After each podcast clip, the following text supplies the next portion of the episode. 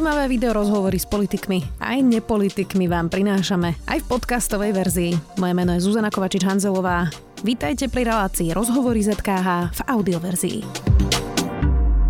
Pripravte svoj biznis na budúcnosť. Zažite najväčšie biznis podujatie jesene s menami ako Mika Hekinen či Dara Rollins. Zaregistrujte sa na akonatokonferencia.sk.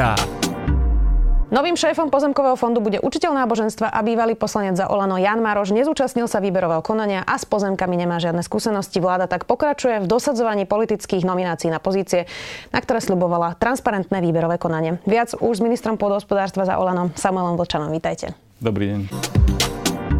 Pán minister, tak skúste mi prosím vysvetliť, že akú kvalifikáciu má Jan Maroš na šéfa pozemkového fondu. Uh, Jan Maroš je predovšetkým čestný človek. Uh, ktorému veríme, že očistí Slovenský pozemkový fond od korupcie. Ako iste viete, on pred niekoľkými rokmi sám pomohol odhaliť korupciu na Žilinskej pobočke Slovenského pozemkového fondu. A keďže vidíme ako hlavný problém Slovenského pozemkového fondu, že je uzavretá organizácia, ktorá potrebuje otvoriť a dostať ju pod kontrolu verejnosti, veríme, že je to dobrý kandidát asi sa zhodneme na tom, že tam musí človek byť trošku aj zorientovaný. Ja rozumiem, že možno má teda čisté úmysly a má teda nejaký protikorupčný príbeh, ale nemali by vo funkciách pri takýchto organizáciách ľudia, ktorí sa jednoducho rozumejú do svojho fachu? Z toho dôvodu, ja som to povedal aj na tlačovej uh, konferencii uh, po rokovaní vlády, mu posielame uh, tým ktorý bude tvorený tak z odborníkov e, z ministerstva pôdohospodárstva, ako aj externých špecialistov na túto oblasť, ktorí e, mu pomôžu riešiť e, tú e, terajšiu situáciu a transformačný plán e, Slovenského pozemkového fondu. Aký je to signál pre ľudí, ktorí vôbec by rozmýšľali nad tým, že sa prihlásia do nejakých výberových konaní, nielen pozemkového fondu, ale aj iných, na akékoľvek odborné miesto, keď ste robili teda výberové konanie a, a tí ľudia sa ho zúčastnili vlastne úplne zbytočne. Tiež, čo, tiež, tiež to stojí nejaký čas toho človeka, ktorý je vo výberovom konaní, musí vypracovať projekt, musí teda sa uchádzať, tak na budúce to môže tak vyzerať, že sa na to každý už vykašle, pretože aj keď by sa zúčastnil výberového konania, tak minister alebo vláda potom dosadí niekoho úplne iného. Rozumiem tomu, čo hovoríte a preto e, ja sa chcem aj touto cestou poďakovať všetkým tým, ktorí sa prihlásili e, do toho výberového konania. Osobitne e, pánovi Rajnohovi a pánovi Magatovi, ktorí predchádzajúce kola vyhrali. Musím povedať, že obidvaje pripravili veľmi dobré projekty a nebudem ani skrývať to, že niektorého z nich určite oslovíme na spoluprácu, aby sme to know-how a tú energiu, ktorú už vložili do prípravy projektu reštrukturalizácie Slovenského pozemkového fondu, aby sme vedeli využiť. Keď sa teraz hovorí, že to je politická nominácia, je to politická nominácia premiéra alebo vaša? Je to politická nominácia hnutia Olano. Mne pán Maroš bol ponúknutý ako dobrý kandidát a preto som ho navrhol vláde. Eh, inak právny expert Transparency International Slovensko Peter Demčak povedal v denníku E o vašom výberovom konaní toto. Štyria uchádzači sú veľmi málo na inštitúciu, ktorá spravuje hodnoty za stovky miliónov eur. Slabší záujem iste vyvolala aj to, že minister Vlčan odmietol vláde navrhnúť víťaza prvého kola výberu advokáta Karola Rajnohu, toho ste spomínali.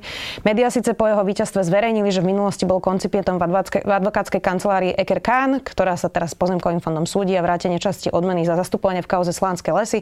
No tým koncipientom tam bol pred 20 rokmi a hlavne naozaj vyhral výber. Odborníci sa nebudú hrnúť na posty, pri ktorých minister bez širšieho zdôvodnenia rizik odmietne vláde navrhnúť víťaza výberu. Pána Rajnoho vôbec nepoznám, ale on dnes tvrdí, že bol týmto postupom poškodený z ministerstva ani nedostal riadne výrozumne, prečo bol vlastne odmietnutý. Takže odmietli ste uh, pána Rajnohu, ktorý niekedy pred 20 rokmi bol koncipientom v Ekerkán a namiesto toho vymenovali niekoho, kto nemá vôbec žiadne skúsenosti. Tak hovoríte, že mal kvalitný projekt. Ja sa priznám, že tomu teda nerozumiem. Ten problém bol v tom, že e, tých možných konfliktov záujmu práve na vami spomenutú advokátsku kanceláriu sa tam nahromaždilo viacero, lebo už samotný právny zástupca Slovenského pozemkového fondu, ako som v tom čase zistil, pracoval pre danú advokátsku kanceláriu a ak by som bol býval, vymenoval za riaditeľa fondu rovnako bývalého pracovníka, tak by sa tie podozrenia z netransparentnosti len e, navyšovali. A... Jasná, 20 rokov je dosť dlhá doba, to sa asi zhodneme. Áno, 20 rokov je, je dosť dlhá doba, len e, reagoval som na tú situáciu, ktorá vznikla. A preto som aj povedal, že nebudem e, na teraz pokračovať v ďalších výberových konaniach, lebo každého víťaza budú grilovať médiá a Ale spochybňovať. Ale vyzerať, nie? Nemyslím si, že to tak má vyzerať. Ja si myslím, že médiá bez toho, aby overili, že či je to ozaj vhodný kandidát, tak ho spochybňujú a samozrejme, že snažia sa zvýrazniť tie veci, ktoré môžu byť kontroverzné. A pre mňa je dôležité, aby sme do tých pozícií dostali nielen bezkonfliktných a bez, bez osporu najlepších kandidátov, z môjho pohľadu, ale aby sa takí javili aj verejnosti. Doteraz sme boli svedkami, že aj Smer aspoň robil formálne takéto výberové konania. Postupne sa teda ten štandard e, posúva. Máme verejné vypočutia, transparentné konania. Veď ostatne to je aj úloha médií e, upozorňovať na nejaké konflikty e, záujmov. Ehm, tak v tej komisii bývajú aj mimovládky, bývajú tam nezávislí ľudia od ministerstva. Toto skôr vyzerá, ako keby sa to úplne celé otočilo ehm, naopak. Táto vláda aj Olano slúbilo, že bude profesionalizovať štátnu správu. Ehm, najprv sme teda videli nejaké stranické komisie na dosadzanie okrasných úradov, potom Jan Mrva išiel na šéfa úradu geodézie, kartografia a katastra. Mení sa teraz aj zákon, že vedúci štátnych úradov budú môcť zmeniť svojich podriadených jednoduchšie. Tak kde je ten slub vlastne Olano na profesionalizáciu štátnej správy? A viem, že teda vy nie ste predstaviteľom politickej strany, ale tak napríklad na vašom ministerstve. Ja si myslím, že e, oproti tým predchádzajúcim e, vládam sme zlepšili ten spôsob výberu tých e, manažerov. Nebudem ale skrývať, že dostať dobrého manažera do štátnej správy nie je vôbec jednoduché. Um, preto uh, ani ja som nebol spokojný, koľko sa prihlásilo kandidátov do výberového konania na šéfa Slovenského pozemkového fondu. Tiež som si predstavil, že by to uh, mohlo vyvolať vyšší záujem, hlavne po tom, čo som povedal, že sme ochotní zaplatiť celkom atraktívny plat 5000 uh, mesačne. Uh, nestačilo to, súvisí to s celkovou klímou spoločnosti, uh, kedy uh, ľudia považujú za nie dobrý eh, eh, bod eh, v životopise, keď pracujú pre niektorú vládu.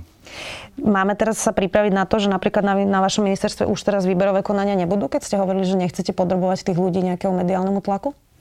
Nie, ja tam, kde je to zákonom predpísané a tam, kde to považujem za vhodné výberové konania, organizovať budem. V situáciách, ako je v Slovenskom pozemkovom fonde, kde potrebujeme urgentne riešiť situáciu rozhodnem z kandidátov, ktorí sú k dispozícii. V čom bola tá situácia na pozemkovom fonde kritická, že tam teda okamžite musí ísť politický nominant? Zadefinujme, že čo je teda ten najväčší problém? Ten problém bol v tom, že zo všetkých e, regiónov, zo všetkých výjazdov sme s najväčším zoznamom žiadostí a stiažností prichádzali práve na prácu Slovenského pozemkového fondu. Tá situácia sa nám e, nepodarila vyriešiť e, ani za posledných e, niekoľko mesiacov a preto sme sa rozhodli, že urobíme zmenu, spustíme e, projekt e, reštrukturalizácie Slovenského pozemkového fondu, čo si vyžaduje nového hlavného manažera a tým ľudí, ktorí ho budú podporovať. Jasné, ale čo boli tie najčastejšie stiažnosti, že čo tam nefungovalo? Najčastejšie bolo to, že fond koná veľmi pomaly. Čo sa týka reštitučných nárokov, čo sa týka uzatvárania nájomných zmluv, čo sa týka vydávania stanovísk do stavebných alebo iných konaní, jednoducho tá dnešná nefunkčnosť e, Slovenského pozemkového fondu práve vytvára ten obrovský priestor pre korupciu na to, aby sa tá vaša žiadosť e, vybavila v nejakom normálnom termíne, nečakali ste mesiace až roky, tak veľakrát vás oslovujú rôzni sprostredkovateľia, ktorí vám pomôžu, že tá vaša žiadosť sa z dna šuplíka dostane celkom hore. To je pre mňa nepripustné. Inak Slovenský pozemkový fond má za sebou naozaj veľké škandály v histórii svojej. A ono jedna vec je, že tomu šéfuje niekto, kto e, teda možno je, keď to nazveme, že čistý, protikorupčný, ale druhá vec je, či je ten človek kompetentný odhaliť potom nejaké také podvody a či e, Jan Maroš bude schopný vlastne konkurovať, myslím teraz odborne práve tým ľuďom, ktorí by tam mohli ešte stále byť v systéme a e, robiť nejaké korupčné praktiky, že či to vlastne stačí ako jediná kvalifikácia, že niekto nekradne. Určite to nestačí. Len to, že ste čistý človek a neviete a nechcete a nemôžete kradnúť kvôli vlastnému svedomiu, to nie je dostatočná kvalifikácia. A ja som si vedomý toho, že Jano Maroš nie je z danej branže a preto som povedal, že je dôležité, aby sme našli kvalifikovaných ľudí do jeho týmu. Ja na ministerstve preto zriadujem transformačný projekt s riadecím výborom, a budem sledovať, ako sa nám to bude dariť a pozývam aj verejnosť na kontrolu, a budeme odpočtovať každý mesiac, ako sa nám darí Slovenský pozemkový fond meniť, otvárať verejnosti. Keď teraz by ste sa chceli orientovať, tak pozrite si, že ako je zverejnený vlastne zoznam ľudí, ktorí konajú na jednotlivých úsekoch, je ťažko sa dostať na tých správnych ľudí a to je pre mňa nepripustné. Vyzerá to inak tak, že Boris Kolár ide sabotovať ďalšiu reformu, tentokrát tú, ktorá má zabezpečiť prevod štátnych pozemkov e, pod ochranárov. Príjmame taký návrh zákona, ktorý bude vyhovovať všetkým, nebude, e, príjmeme, pardon, príjmeme taký návrh zákona, ktorý nebude vyhovovať všetkým, nebude ničiť prírodu ani ľudské životy v tej prírode. To povedal Boris Kolár, ktorý straší tým, že ak by tie pozemky e, štátne prešli pod ochranárov od vás, že ľudia teda prídu o prácu. Existuje návrh, ktorý by vyhovoval všetkým, ako hovorí Boris Kolár? Veď predsa tam sú tie strany tak postavené, že asi neexistuje taký návrh, nie? Ja verím, že napriek tomu a napriek tým predchádzajúcim vyjadreniam z obidvoch strán, ktoré boli veľakrát emocionálne, tak, že nájdeme dobré riešenie. Ja som už pred niekoľkými týždňami kolegovi Budajovi zaslal návrh memoranda o porozumení spolupráci medzi rezortom životného prostredia a ministerstvom pôdohospodárstva a rozvoja vidieka. Verím, že na pôdorise toho memoranda budeme schopní nájsť aj dohodu ohľadne transformácie národných parkov. Tá transformácia národných parkov je v istom zmysle potrebná, lebo je dneska neefektívne, keď e, povedzme vo Vysokých Tatrách máte dve organizácie, ktoré sa starajú o to isté územie a o 9 ráno po nejakom chodníku ide lesník, e, zamestnanec e, lesov Tanapu e, a kontroluje nejaké procesy a o hodinu neskôr ide ďalší, veľakrát tiež lesník, ale zo štátnej ochrany prírody, ktorý robí prakticky to isté. Je rozumné to zracionalizovať. Ide o to, aby sme to nerobili len čisto akoby jeden úkon, ale aby sme sa na to pozreli komplexne, ako sa ten prevod pozemkov vznik tých národných parkov ako samostatných právnických osôb dotkne celého toho regiónu, lebo je tam viacero vzťahov. Je to komplexné a ja si myslím, že tým, že získame viac času na lepšiu prípravu, tak tým len získame. Takže odklada sa zatiaľ tá novela. O tom rozhodnú poslanci, ale s najväč- najväčšou pravdepodobnosťou budeme mať e, viac času na dobrú prípravu reformy národných parkov. Máte typ, že koľko je viac času? Netrúfam si to odhadnúť, e, ale e, ako náhle vznikla táto diskusia, čo bolo krátko, krátko po mojom vymenovaní, ja som slúbil ministrovi Budajovi súčinnosť aj pre prípad, že by sa ten proces v parlamente na teraz zastavil a išli by sme formou riadneho konania, formou vládneho návrhu. Ja som navrhol vytvorenie spoločnej pracovnej skupiny. Zaslal som aj návrh toho štatútu tej pracovnej skupiny, čiže na strane ministerstva podhospodárstva je pripravenosť nájsť dobré riešenia. Prečo myslíte, že je to taký problém a že teda ukazuje sa, že je to problém aj v koalícii, keď predsa verejnosť naozaj je naklonená ochrane e, prírody, naozaj sú ľudia veľmi znepokojení posledné roky e, s výrubou a z toho, ako vlastne my speňažujeme a kvôli teda peniazom sa, sa, sa rúbu lesy, istotne teda rúbať nejakým spôsobom treba, ale možno citlivejším, tak e, nemám pocit, že tu by ste nemali na strane verejnosť. E, tak prečo je to taký problém to vlastne presadiť? Uh, ten uh, problém je v ekonomike. Totižto uh, ja tiež podporujem mnoho environmentálnych iniciatív, len veľakrát zabudneme povedať, že čo to všetko bude stať, lebo vždy to všetko niečo stojí, tie reformy, aj celkovo ten zelenší spôsob, ktorý si plánujeme do budúcnosti. A musíme byť veľmi úprimní a otvorení v tom, že čo to stojí a kto to má zaplatiť. Lebo ja vždy hovorím, ja nemám problém, aby sme boli zelenší aj ako špenát, len musíme si povedať, že čo to stojí a kto to zaplatí. A je nespravodlivé, keď veľakrát tie veľakrát kryté náklady zamlčiavame a nepovieme, že áno, toto sú tie ekonomické dosahy niektorých našich rozhodnutí a e, toto sú tie skupiny ľudí, ktoré sú tým dotknutí, lebo tí ľudia nie sú hlúpi, oni si to spočítajú. Oni chápu, že keď sa jednoducho obmedzí ťažba v nejakom území, tak sa to dotkne nielen tých e, štátnych lesných hospodárov, ale sa to dotkne aj tých súkromných e, hospodárov. Keď sa niekde povedzme rozšíri bez zásah a rozšíri sa tam likožrút a napadne aj tie súkromné lesy, tak jednoducho týka sa to aj tých súkromných lesných hospodárov. A bohužiaľ celkovo na Slovensku verejnosť nemá veľkú dôveru v štát a štátne inštitúcie, že sa domôže pravdy a z tých svojich peňazí. Lebo je faktom, že síce máme aj peknú legislatívu, ktorá hovorí o tom, že sú odškodňovaní aj súkromní lesníci za nemožnosť eh, hospodariť v chránených územiach, ale je ten proces veľakrát niektorí, niektorí čakajú aj rok a pol na tie svoje peniaze, niektorí ani nie sú dostatočne zorganizovaní alebo kvalifikovaní, aby si o, o to požiadali mnohé malé obce, ktoré jednoducho stratia časť podielových daní, lebo sa prekvalifikujú niektoré lesy ako chránené územia strácajú aj tých e, pár tisíc eur do rozpočtu. A veľakrát sú to malé obce, ktoré sú na hranici prežitia. My si musíme uvedomiť, keďže som aj minister rozvoja vidieka, že máme približne 597 obcí, ktoré majú ročný príjem z podielových daní menší ako 70 tisíc čo zo 70 tisíc ročne urobíte, zaplatíte starostu. Jasná, to už je potom téma o, o, o celej reforme samozpráv.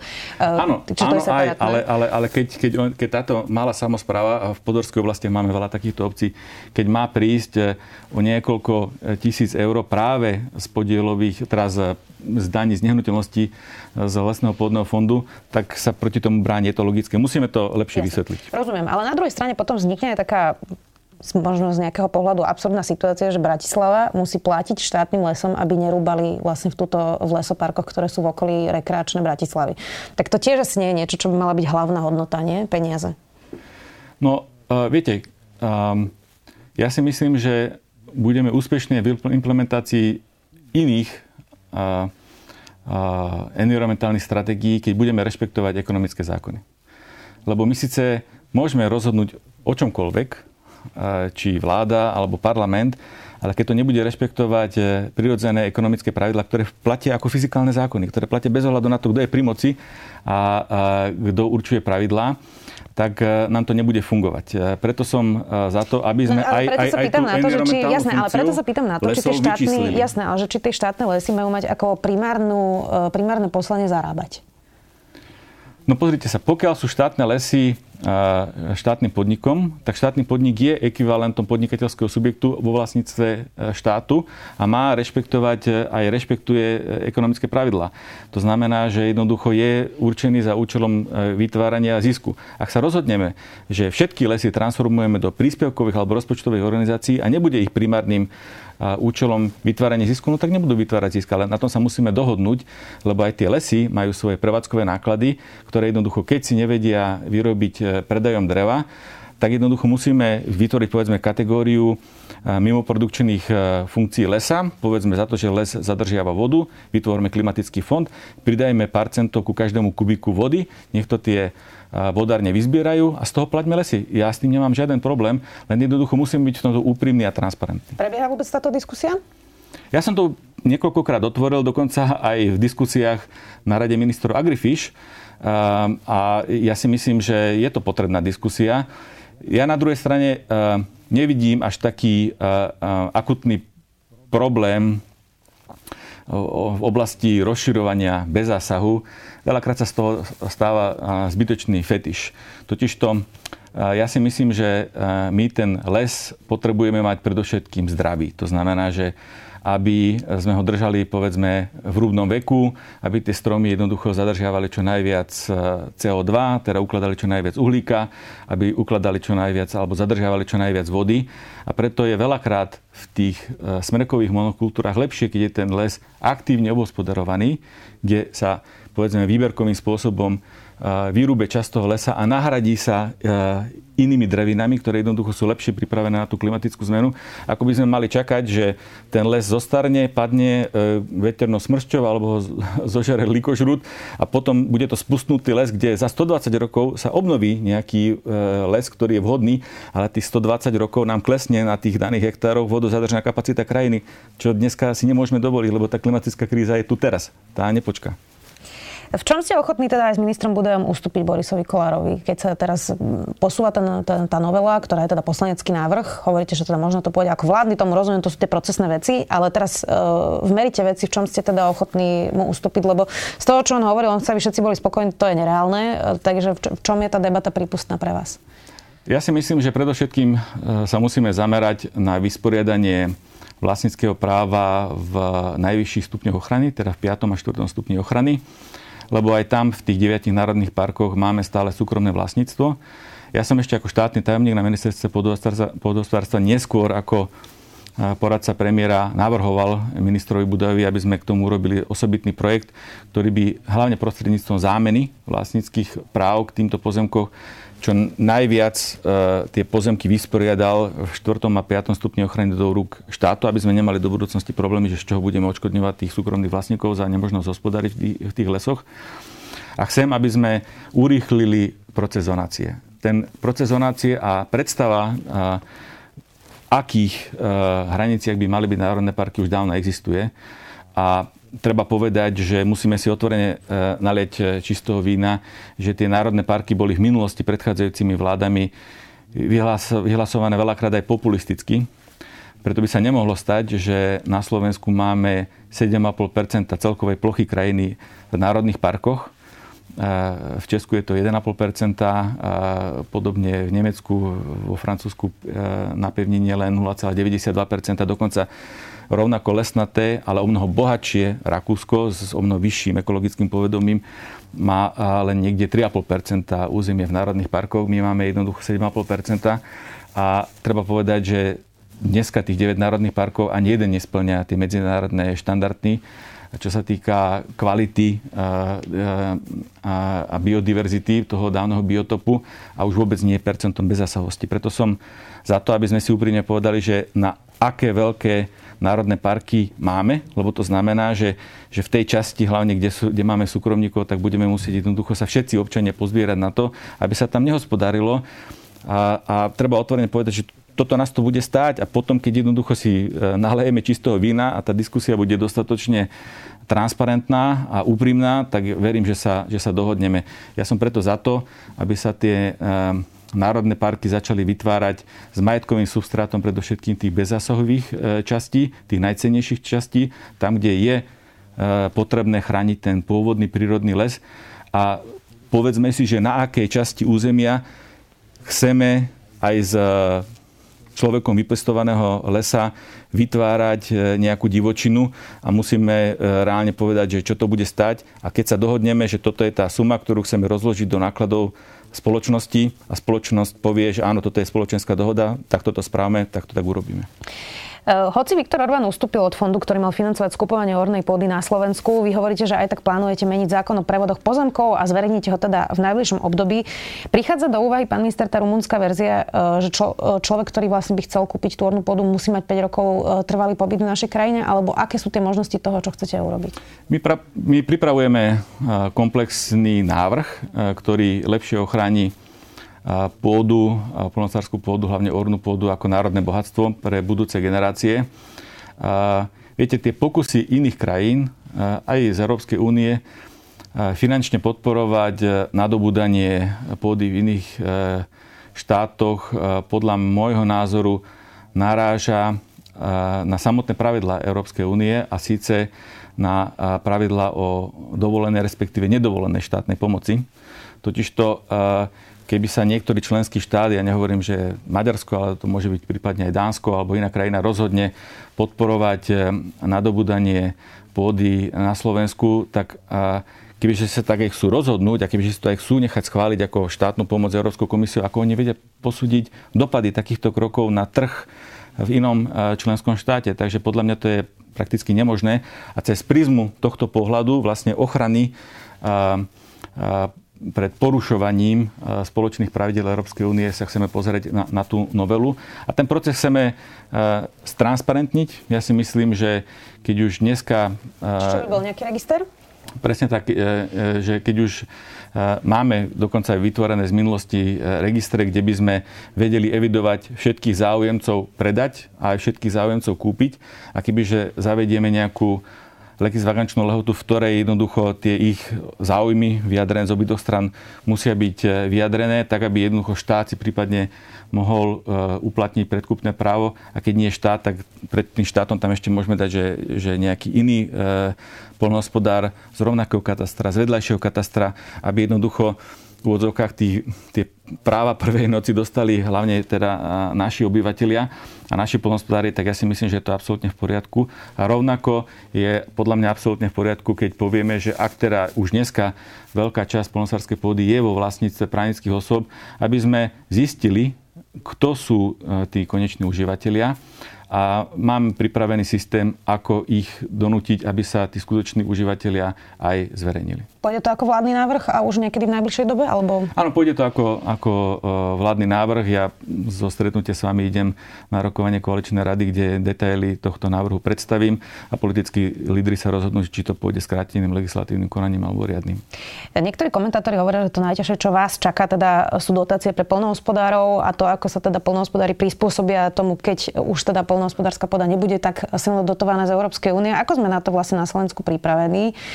A do toho potom vstupujú aj iné témy, ako je potravinová sebestačnosť a čo vlastne pestujeme na tej slovenskej hornej pôde a že či vôbec máme nejakú dlhodobejšiu stratégiu aj v kontexte tej klimatickej zmeny, aj v kontexte vlastne iných tém, ktoré prichádzajú. Čiže aký máte plán a keď hovoria všetci, že je to teda najpodstatnejšie, tak čo nás teda tých najbližších 10 rokov čaká? Uh, predtým, než uh, vám odpoviem na vašu otázku, tak chcem povedať, že po mojom nástupe na ministerstve sme uh, vypracovali stratégiu rozvoja slovenského poľnohospodárstva až do roku 2035. To znamená, že sme si urobili taký celkom dobrý pohľad do budúcnosti, ktoré oblasti slovenského poľnohospodárstva majú tie najlepšie podmienky pre rozvoj. Lebo sme krajina mierneho klimatického pásma, vieme, ktorým plodinám sa u, vás, u nás vie dariť, vieme jednoducho, aký spracovateľský priemysel už dneska máme, vieme, ktorý prežil aj to nešťastné eh, obdobie začiatku 90. rokov, kedy tá mečerovská privatizácia prakticky zlikvidovala skoro eh, väčšinu eh, potravinárskeho a spracovateľského priemyslu. A teda vieme, že do ktorých tzv. vertikál sa oplatí investovať. To znamená, že kde máme už teraz integrovaných prvovýrobcov, spracovateľov a potravinárov. A my najskôr sme dosiahli s celým sektorom zhodu na tom, že ktoré sú tie perspektívne oblasti rozvoja a na základe toho sme nastavili aj intervenčnú stratégiu v rámci strategického plánu spoločnej polnospodárskej politiky. Veľmi nám pomohlo to, že sa mi podarilo presvedčiť e, predovšetkým ministra financí Matoviča aj ostatných kolegov vo vláde, že zvyšujeme ako štát od e, roku 2023 spolufinancovanie tzv. druhého piliera spoločnej polnospodárskej politiky z 25,7% na, na na, na 36,92%, čo je približne o nejakých 58 miliónov ročne navyše čo nám vytvára teda priestor na to, aby sme aktívne menili slovenský agropotravinársky sektor, kde tie pravidla sa budú podstatne meniť nie len kvôli tomu, že my sme sa rozhodli meniť tie pravidla, ale z veľkej časti ich mení aj samotná Európska únia, ktorá vyžaduje, aby sme tie pravidlá stavali tak, aby to polnospodárstvo bolo aj ekologickejšie, aby sme viac dbali na kvalitu prostredia. A v tomto smere aj my pripravujeme vlastné iniciatívy, ako napríklad dneska, čo som ohlásil, zvyšovanie vodozádržnej kapacity krajiny, kultúrnej krajiny, lebo to je väčšina Slovenska, lebo my máme približne 83% plochy slovenskej e, krajiny v rukách buď polnospodárov alebo lesných hospodárov. Vlastne to sú tí ľudia, ktorí vlastne určujú to, že koľko vody zadržíme v krajine, lebo keď nám tá voda už otečie do tých bystrín a potokov a riek, tak už nevieme veľmi zastaviť. My ju potrebujeme predtým udržať eh, v pôde. Ako sa vám pracuje v tejto vláde? To už je posledná otázka. Vy ste prišli z bankového sektora. Naposledy tu bol teda Andrej Doležal. On je tiež eh, odborník, teda nominant eh, na ministerskom kresle. On povedal teda výrok, že ak by vláda bola manažment súkromnej firmy, tak akcionár by ten manažment už dávno vymenil. No, musím povedať, že uh, bol som zvyknutý na iný manažerský štýl, poviem to takto.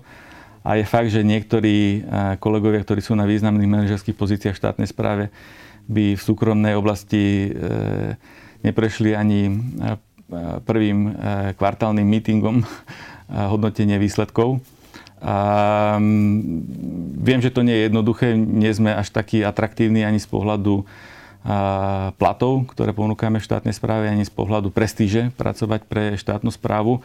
Ale verím to, že my ako vláda diskontinuity, e, my sme vlastne prvá vláda od revolúcie, kde teda nie je väčšina nomenklatúrnych kadrov alebo ľudí, ktorí jednoducho boli ešte predchádzajúcim režimom pripravovaní na tie manažerské pozície riadenia krajiny, tak myslím si, že e, s odstupom času našu vládu budú hodnotiť historici, že sme tá, že ktorá síce chvíľočku hľadala tú správnu cestu, ale, ale umožnila e, nájdenie tej správnej cesty a vízie pre Slovensko.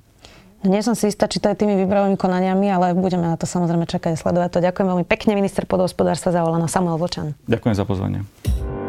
Počúvali ste podcastovú verziu relácie Rozhovory ZKH. Už tradične nás nájdete na streamovacích službách, vo vašich domácich asistentoch, na Sme.sk, v sekcii Sme video a samozrejme aj na našom YouTube kanáli Denníka Sme. Ďakujeme.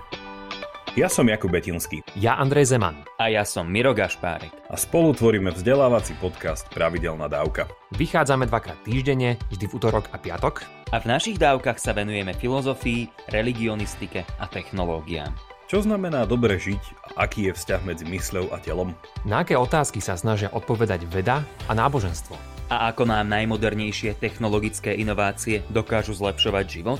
Vypočujte si nás cez vašu obľúbenú podcastovú aplikáciu. A tiež nás nájdete na webe Deníka Sme a na našej stránke www.pravidelnadavka.sk Buďte zvedochtiví a nech vám to myslí.